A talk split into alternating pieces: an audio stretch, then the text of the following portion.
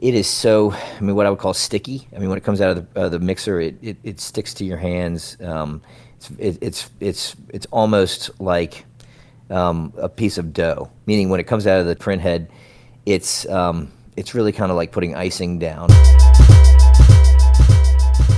Good morning. I'm Kim Blair. And I'm John Phillips, and this is Virginia Technology Today.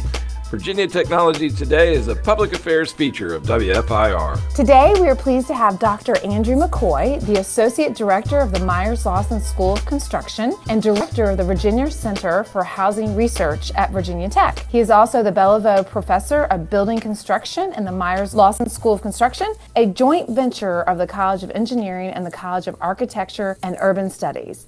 Andrew, it's so great to have you on our show today. Could you give a little bit more about an introduction for yourself for our audience this morning? Sure. Good morning, uh, Kim and John. So nice to be here. Thank you so much for having me. Um, just to give you a brief background of myself, own my own business. I had a, a design build firm where I, I was working with some of my friends who were architects, and I went to architecture school, but then got out of school and really wanted to, to build. So that's kind of how I found myself.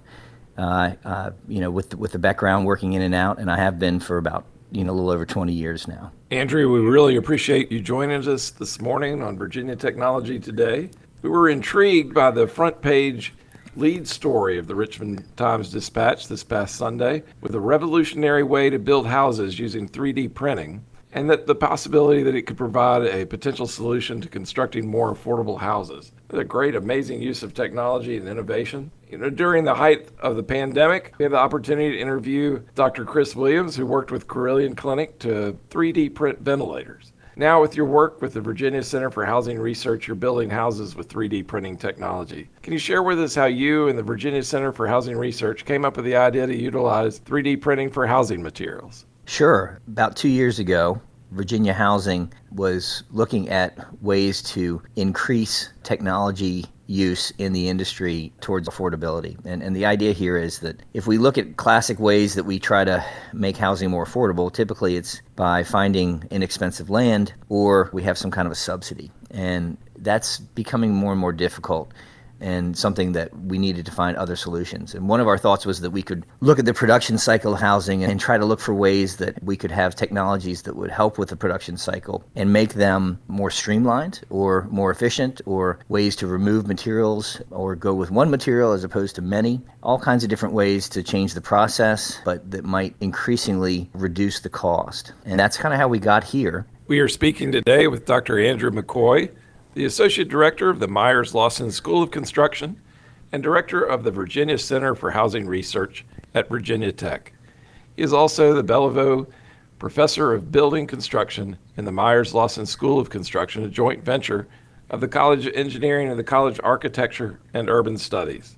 Andrew, with the construction and pressure on the global supply chain for materials like lumber, we're beginning to see enormous inflation and skyrocketing prices for new homes and construction costs. So, is 3D printing technology for the construction industry truly scalable to help with material shortage to impact rising housing costs?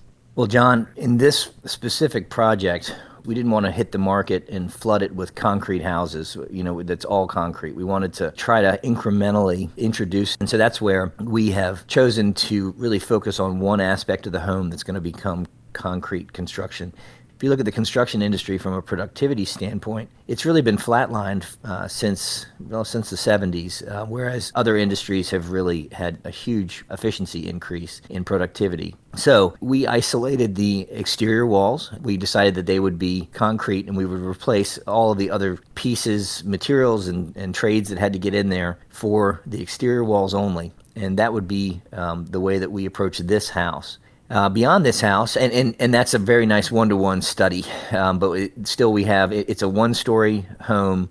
It's three bedrooms, two bath, has a nice big great room, living room area, and it's about 1,500 square feet, and it fits within the neighborhood. We wanted it to be something that had roof lines that fit within the neighborhood.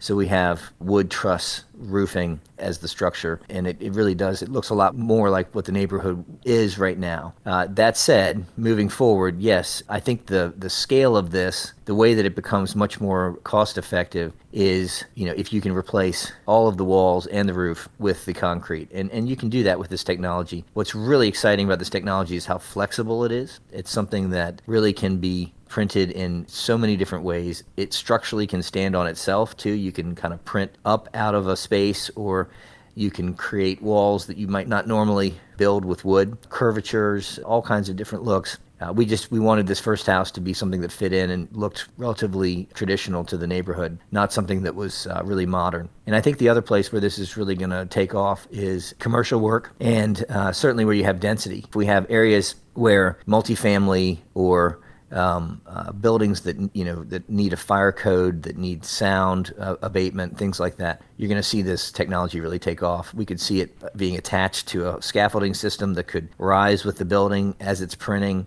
It's easy to introduce structural elements to it, and then it's easy to also in the print file that we use. It's easy to, to be able to place all of the utilities, everything that you know needs to go in the walls, so you know exactly where placement is. So everything's kind of planned out and done in a computer model long before you get out there. So a lot of applications. We also have VDOT, the Virginia Department of Transportation, very interested in how this could be used for roadways or bridge work, and also just any of their facilities that they have as well.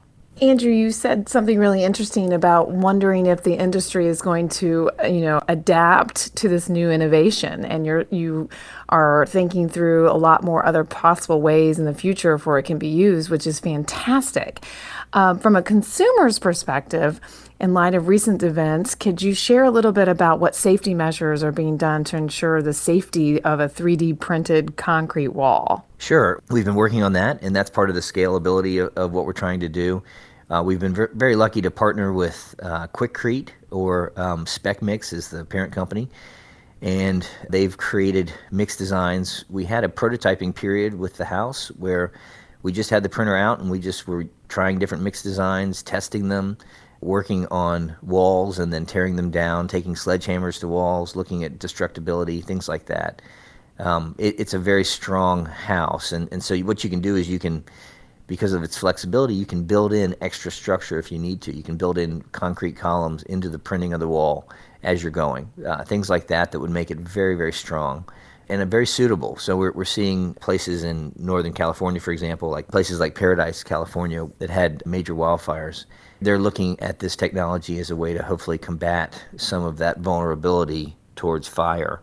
Uh, so there's other safety kind of considerations of it how big is the 3D printer on site? Like, could you give our audience a visual of?